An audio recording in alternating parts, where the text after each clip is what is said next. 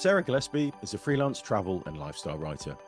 Half Filipino and half Scottish, she's based in Glasgow, but has written extensively about the Philippines and other East Asian countries.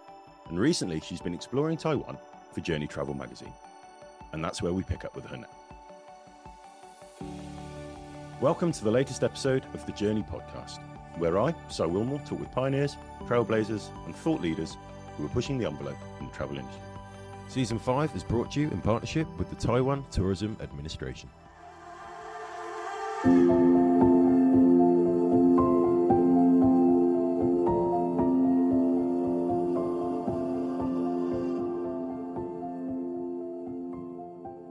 I um, was born in Dundee to uh, a Scottish dad and a Filipino mom. Um, as part of a um, very large, extended, uh, multicultural family. Um, They're wonderful. so, so travel was uh, travel was always very much part of my upbringing. Um, I think I I did my first trip to the Philippines when I was one, and then uh, went every every two years since then, pretty much. Um, quite often tying it in with other countries in Asia, so Malaysia, um, Hong Kong, Thailand, that sort of thing. Um, but I I never really thought that I could actually make a career out of it. so I when when I when I went to uni, I um, I actually ended up doing a master's degree in computer animation. Good lord. Uh. yeah, not not very not not very relevant to travel. Um, No, I mean, I think it's quite common, right? I studied engineering, absolutely nothing to do with travel, No. really. But so tell us a little bit about animation. So that's hmm. that's that's Toy Story and the like, is it? What, what does what did your degree? Yeah, um, that sort of thing. Um, so yeah, I didn't I didn't end up going into film though. I ended up spending three years in London working as a medical animator. Oh wow! What so like reconstructing kind of images of people's bones and stuff? How does that? What? What? Pretty much, yeah. That's amazing. Yeah. Wow. yeah, working for pharma companies, just um, kind of telling, uh, illustrating what uh, what what various drugs do um to to the body, and uh, it it's much it's much easier than you know reading a PDF. What video? Sure. So. God, I hate PDFs. Um, but that's that's a different that's a different story. So so Yeah. you're working in. You say you moved down to London from from Scotland, and you were spending a lot of time doing yeah medical imagery, I guess, kind of digital imaging. Yeah, yeah. Um, I mean, tra- traveling when I could. Um, Sure. but I think after after about two years, um, for reasons that warrant a podcast of their own, um, I got a bit disillusioned with the industry and uh, decided to to start saving to to go traveling. Never really had that Okay. gap year experience. Um, sounds like we're going to have to do a we're going to have to do like a follow up podcast sometime soon then on on the reasons reasons why you left. yeah, and I yeah, so I saved up saved up for a while. Eventually, quit my job. Had no concept of what I was going to do afterwards. But I, I ended up spending 15 months backpacking. Uh, it was supposed to be, uh, it, it was supposed to be a solo trip.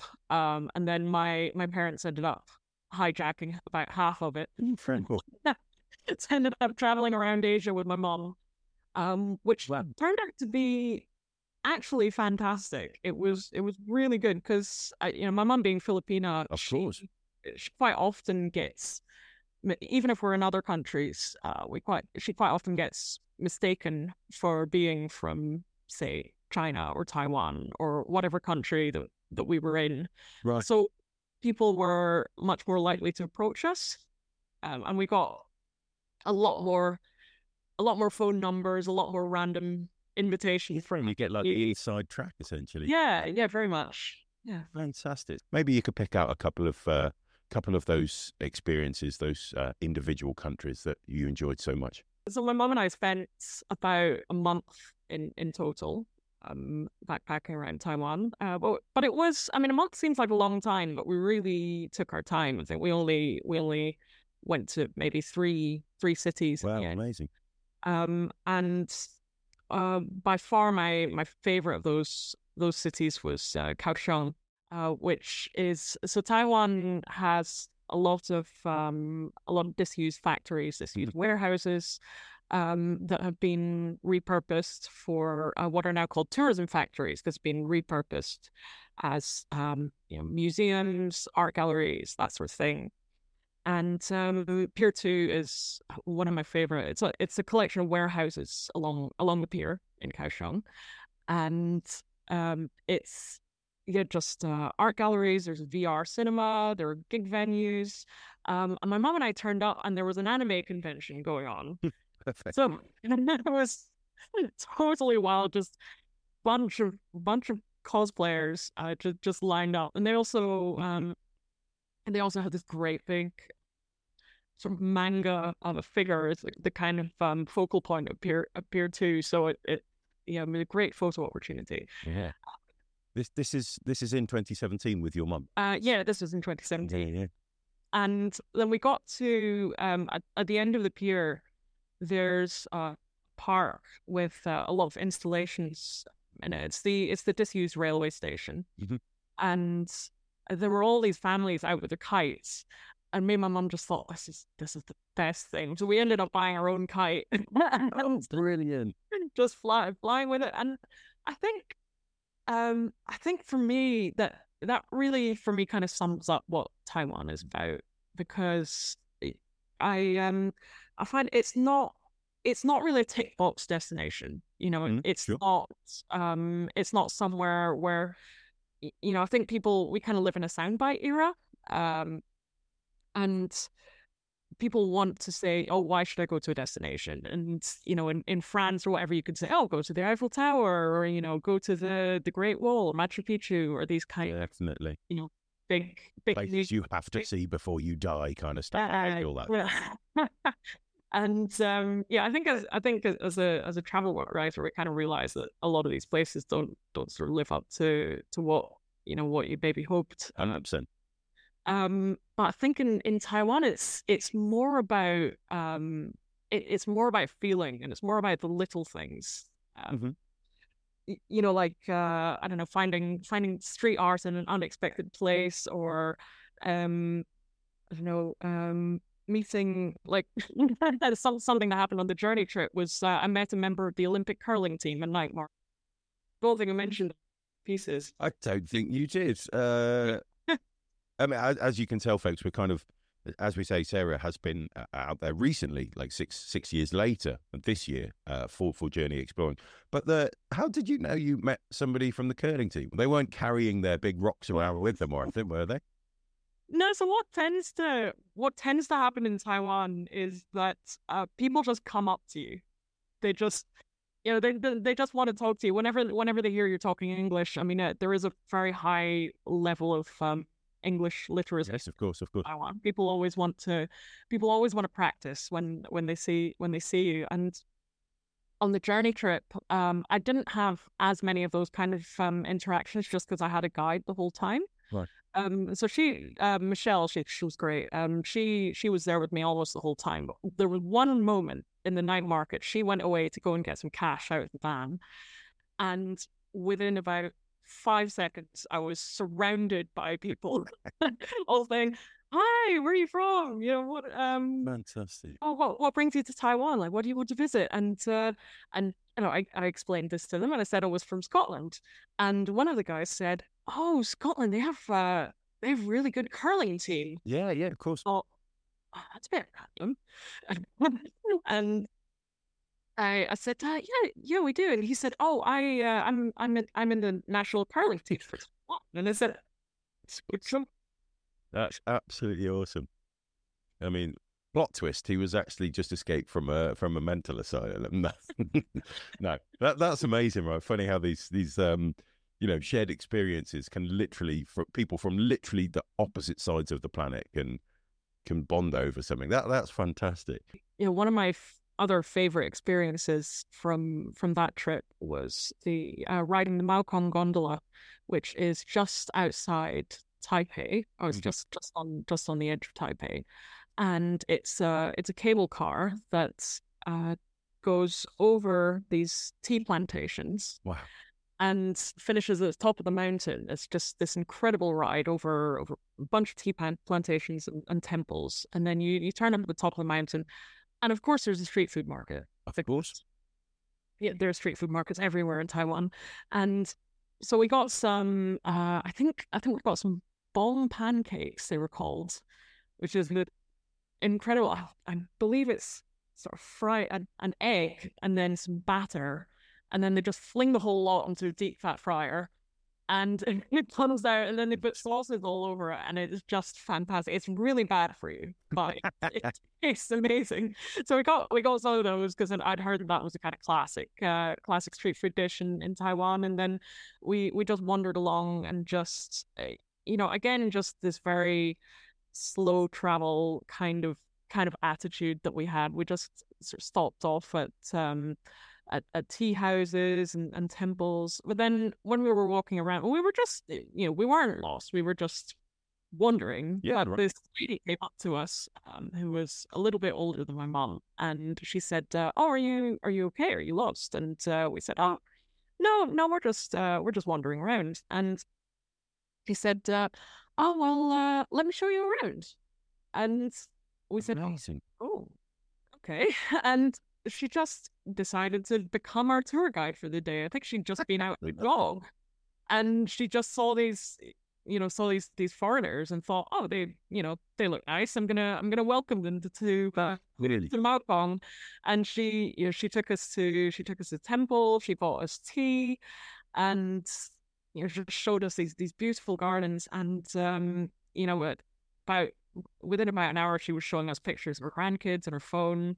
Wonderful. As we said, six years later, you're back in Taiwan. You're exploring it again for for JRNY Magazine, um, and of course, thank you for doing that. Uh, Sarah's written a whole heap of of, of stories for us, including the uh, cover story for issue six. Quick plug there. Apologies. Uh, and so, yeah, tell us, Sarah, about your kind of your recent experiences. I mean, I would say one of one of the experiences that stands out the the most in my mind was visiting the uh, the the Chishang rice paddies, which uh, which was the experience that I, I decided to open the the print feature with, and uh, these are some. Uh, so you've got the the great the sorry the East Rift Valley, which runs up the well the eastern side of uh, of Taiwan. But there are some there's a mountain range that runs along the east coast, and then a mountain range runs up the center. And in between those, you have the the East Rift Valley, and there are uh, that's basically the the rice growing area of Taiwan. Mm. So it's blanketed in in rice paddies, and they're so impossibly green. It's just incredible to look at Wonderful. And uh, dotted along these these rice paddies are these uh, beautiful trees. They're really aesthetic trees. Yeah, They- that kind of iconic tree, right? That kind of. yeah, yeah, they're called apparently the type of tree is bishop's wood tree, Mhm. and they they look like little bonsai trees. They were so Fantastic. yeah, so so beautifully beautifully coiffured, you know. these uh, these trees just dot the the rice paddies, and in uh, the early um 21st century, one of these trees became very famous as the site of an EVA air commercial Mm. because the uh, the the actor in uh, Takeshi Kaneshiro, I hope I pronounced that right, is seen drinking a cup of tea in front of one of the trees, and then that very specific tree suddenly became a massive tourist attraction. Oh, brilliant. So people from all over Taiwan were going to the rice paddies just to see this one tree, and and they've they've actually installed a bench in front of it and a little bronze teapot next to it so that people can pretend that they're sipping tea like the ad- through the advert. And you know, when I I got there, um, and there was this uh, queue of people just very you know Taiwanese are very very polite and you know they they feel like the British and the Taiwanese would get on very well with their their their um attitude to queuing. Sure, sure. and um, so I, I joined this queue, um, and uh, yeah, everyone was just was just yeah going going up to the bench and you know doing their the little pose and and, and then going away. And oh, sorry, one thing I forgot to mention is that the way that you get to the tree is uh, on on a buggy. So we we arrived in we arrived in Chishang, and all I could see were all of these cartoon themed buggies parked at the side of the road. Brilliant. There were there were Hello Kitty buggies, there were Pikachu buggies, and and then my guide Michelle, she said, "Oh, I think you should you should get that one because it has the flags of your country," and she's pointing at Thomas the Tank Engine, Fantastic. and it's got it's it's it's hung with Union Jacks. She said uh, that's what she meant by the flags of your country. Yeah, that makes more sense. Yeah, this is yeah. I I guess guess this is gonna have to be the one. So we we get into this Thomas the Tank Engine buggy, and it makes this horrendous noise as we pull out the, of the of the car park, and and then we go. We're just trundling along, and we're just. It, it's it's so surreal. I mean, it's like something out of an anime. You know, we're we're going along in our Tom's Tank Engine. We've got Hello Kitty and Pikachu and Squirtle kind of the other way. Re- No, uh, well, very, I very. was going to say surreal and memorable for sure. Folks, if you're listening, you want to learn more, it's Chishang, the Chishang uh, Township, which is C H I S H A N G. That's in Taitung County. We we turn we turn up at the tree, and all the all the Taiwanese are very very politely waiting um, in a queue, very British like, Sure. and sure. uh, we just uh, we just wait to um to to see the tree. You know, they've they put a bench out with the the little bronze teapot where you can emulate the the scene from the advert. Brilliant. But then, as we're waiting, this pink buggy pulls up, and this woman comes out in these big dragonfly sunglasses. Wow. She she swaggers up to the front of the queue, not not paying any attention to the queue, and then starts sits and starts posing and pa- taking pictures without Ugh. without having waited. Ooh, And don't like that. oh, the, the Taiwanese are having none of this. Yeah, good. it's like they they she she's really broken some, you know, some some social code Yeah, you're right. and and it, it's just I suddenly felt I mean especially with the Thomas and uh, Thomas the Tank Engine and the Union Jacks I was suddenly going am I am I back in the UK because everyone's tutting you know, everyone, every, everyone's really annoyed at this woman and um her her minder says oh she she used to be a famous pop star. Used to be, yeah. used to be. And all all the people in the queue just go mm, hmm okay. And then she goes away and then and then this queue just just starts you know starts moving along again and uh and, and everyone's just very polite letting everyone everyone take their go so yeah they're they're just uh, you know extremely polite. It's very every everything's very peaceful Sure. great Well, absolutely. If you're listening, Dragon, what was it? Dragonfly sunglasses lady. If you're listening, shame on you. You're not even famous currently. You're famous used to be. Absolutely appalling behaviour. If you, if by some weird medium this this British-based travel podcasts get to your ears, hang your head in shame. Anyhow, let's let's talk a little bit a bit more about Hualien, um, because of course you were there to to do the Thomas the Tank Engine themed tourism. Of course you were, but you were also there to, to learn a bit about kind of religious and, and culinary significance. In this case of, of millet and rice, um, and that's one of the stories that you wrote for us on on the JRNY Mag website. Uh, tell us about a bit about your experiences, what you learned about about millet and rice. Um, yes, so in in Taiwan, there's a a very big indigenous tourism region, Sure, so sure. speak.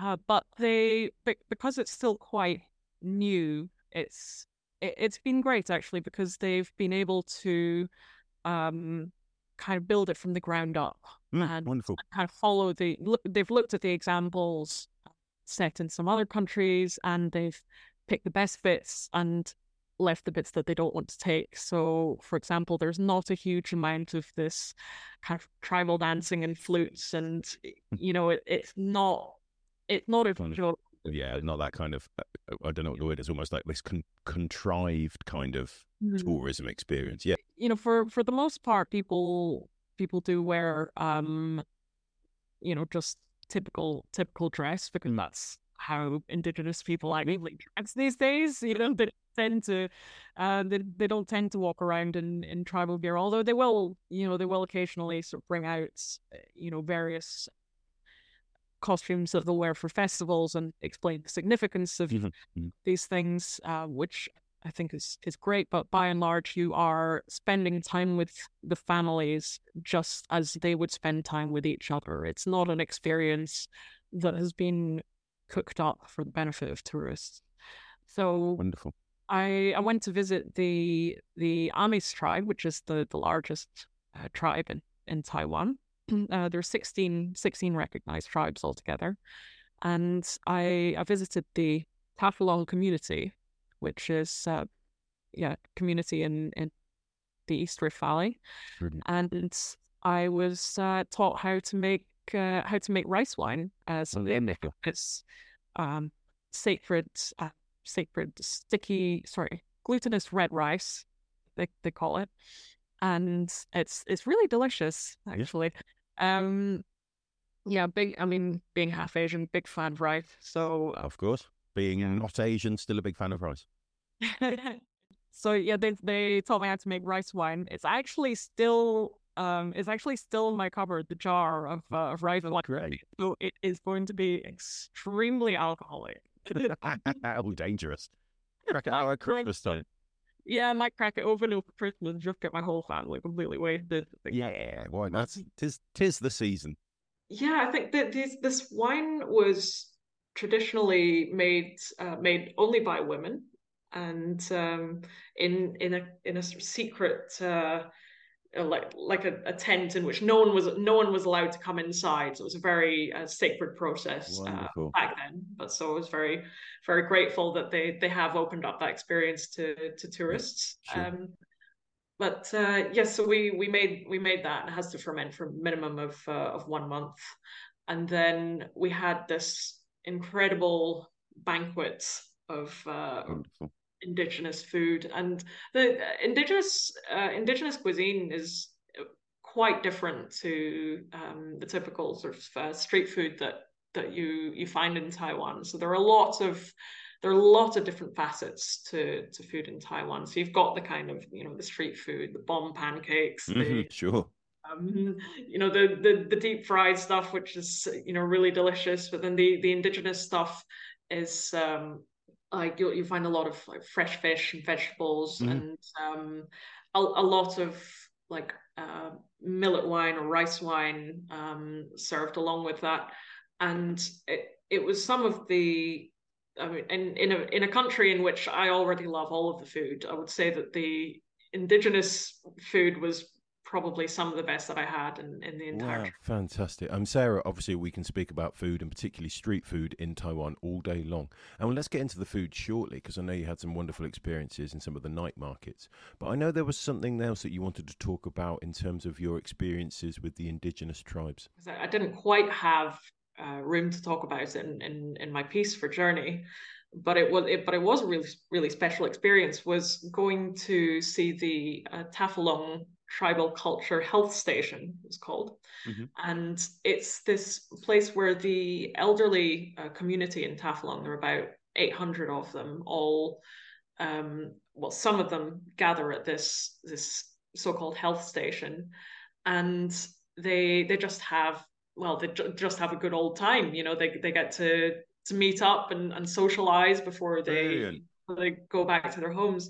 But when and that was going on when we arrived in the village, and I went in and I saw that there was some sort of a class going on, and there were all of these um, Amis language. So the Amis have their own language. They do speak Mandarin as well, but they they have their own language. And there were all of these uh, boards up with the the Amis words on them and there was a, a pastor, a Christian pastor, uh, standing at the front of the room, and all of these um, elderly tribespeople were sitting um, opposite him. And I thought that it was a class where you know the pastor was teaching things because he was writing words up on a board, and the students, so to speak, were shouting, um, shouting out words at him. Mm-hmm.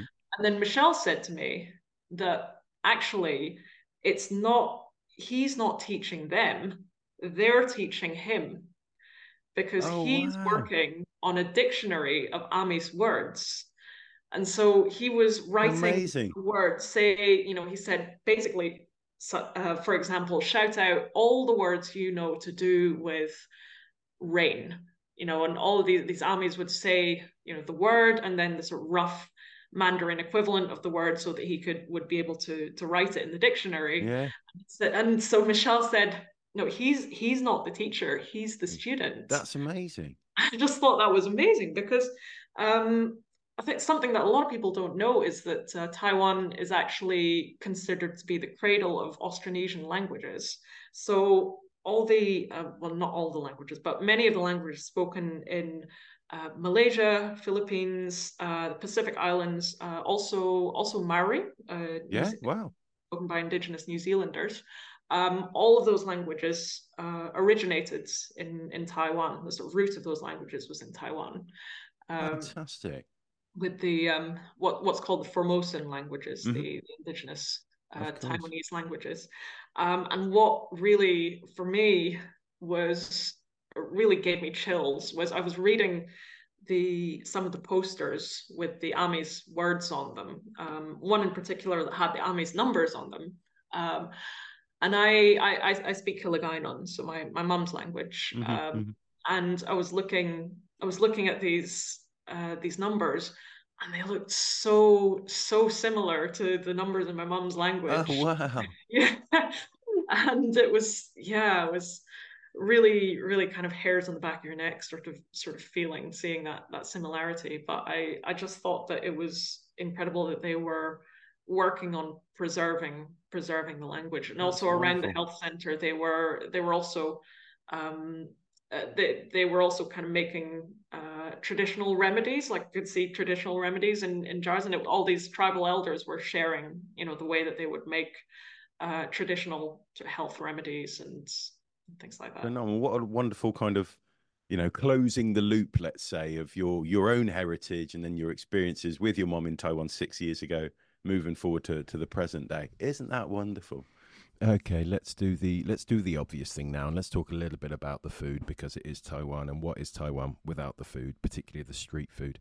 Um, but let's not go right into the the nuts and bolts of it, Sarah, because we've spoken a lot about food in previous episodes of the podcast. Perhaps you could pick maybe just one favorite experience. Yeah, God. Um, uh, one of my one of my favorite uh, street food snacks, which I've seen I've seen it pretty much every night market in, in Taiwan is called the ice cream roll.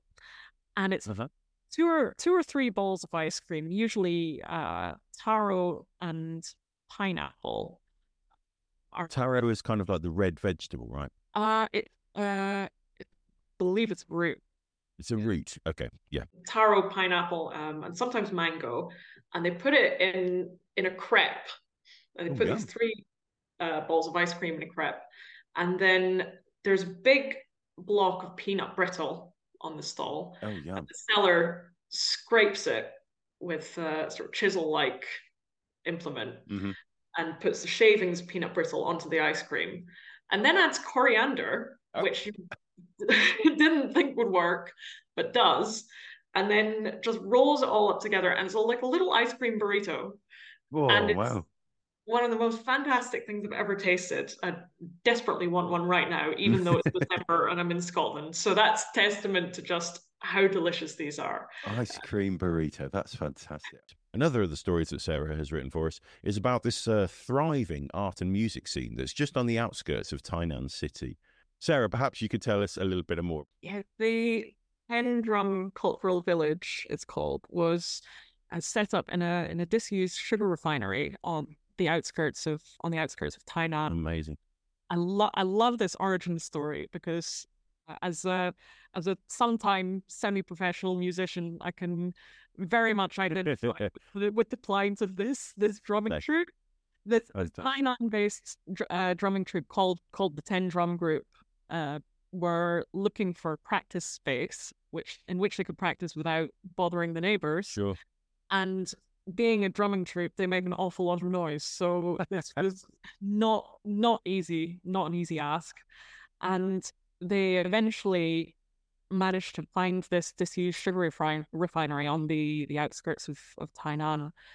And they managed to um, just just through using the money that they were uh, raising from from their shows, they managed to make it into well, they managed to make it safe and, and habitable and started using it as a rehearsal room Amazing. And then uh, started using it as a stage, so they could uh, start putting on on shows for the people of Tainan or even further afield. They realized that, you know, just having a stage show it was quite it was quite far out of Tainan, and that probably wouldn't be enough to tempt people out there just, Mhm, having mhm. stage shows. Is so the founder of the group decided to turn this sugar refinery, which was architecturally incredible. You know, it's just this steampunk paradise of knotted pipes and you know rusting machines. Awesome. It just it just looked really cool. It's like post-apocalyptic video game. He decided to turn it into a theme park with this kind of post-industrial theme, and and make it like a big family day out for for people in in in Tainan. Well, initially people in Tainan, but it's ended up being becoming this big attraction for for people all over all over Taiwan and internationally. Fantastic. Uh, Sarah, you've also been discovering Tainan from a kind of old versus new perspective. She's had a very, very busy year this year, folks. Yeah, it's the 400th anniversary of the city of Tainan. And so you've been looking at it from, like I say, this old versus new kind of angle. Perhaps you could share some of your experiences. Tai- uh, Tainan was the really Taiwan's first major city, Sure. Oldest city, and uh, as you said, is turning 400 next year. and it's it's it's really like going in it is like going back in time. It's it's um you know i visited the confucius temple which was uh, one of the the first uh schools i mean i mean if you if you like temples you will love tainan. One of my favorite parts of uh, visiting the the tainan temples was the realization that uh the deity uh, guangong who is uh, the deity of uh, war, but I think he's he's also the deity of uh, merchants, and he is he, he is one of the, the most the most popular in um in, in this in this religion. You know, he's he's one of the the gods that has the, the most temples, the most shrine. Right. and his his temple in uh, in in Tainan is is very very grand, and it has all kinds of you know side temples and and other you know places where you, where you can go to worship. But I think the most incredible thing was that I was Michelle and I were walking to the temple, and Michelle points over at this little temple off the off the side of the main one. It's about the size of a garage. she says, "That's the temple for Guangong's horse." and I said, "You're joking." And she said, "No, no, no, no. That's a temple for his horse." What do you mean? There's a whole temple for just a horse? And, and she said, "No, there's a, there's a there's a pot of grass outside." And sure enough, I looked, and there there was a pot of grass sitting outside of the temple. And she said, "That's for the horse." I went inside, and, and sure enough, uh, I mean, you there was a a actually I didn't initially see the horse uh, because in front there was a, a, statue of a of a man, and uh, I said, "Oh, is that Guangong?" And she said, "No, no, no that's Guangong's horse's caretaker." I said, "Okay," and then she said, "Do you see the horse?" I said, "I don't see the horse," and she said, "No, no, it's it's at the back." And I look around the the, the statue of the caretaker is maybe about half the size of a of a human. Um, but I look around the back of the caretaker, and there is a full life-sized horse statue behind, just just in the back, Phenomenal. for people to come and uh, yeah, to come and pay their respects. Wow. And that's Guangong's horse. So that's G U A N G O N G. Uh, and that's his temple, which is in Tainan, which is celebrating its 400th anniversary next year. Sarah, it's been absolutely amazing talking to you this morning. Thank you so much for your time. Thank you for sharing some of your experiences. Perhaps we can kind of, as we wend our way to the end of this conversation, perhaps you can share a little bit about how people can can find you online. Well, you can find me on Twitter slash X at uh, at SJC Gillespie. And Fantastic. on Instagram at Sarah JC Gillespie, and my website is sarahjcgillespie.com. Fantastic. Folks, you have been listening to Sarah Gillespie. She's a half Filipino, half Scottish freelance travel and lifestyle writer. Thank you so much for joining us today, Sarah. Thank you. You've been listening to the JRNY podcast, where I, Si Willmore, talk with pioneers, trailblazers, and thought leaders who are pushing the envelope in their industries. Thanks so much for listening, and I'll speak to you soon.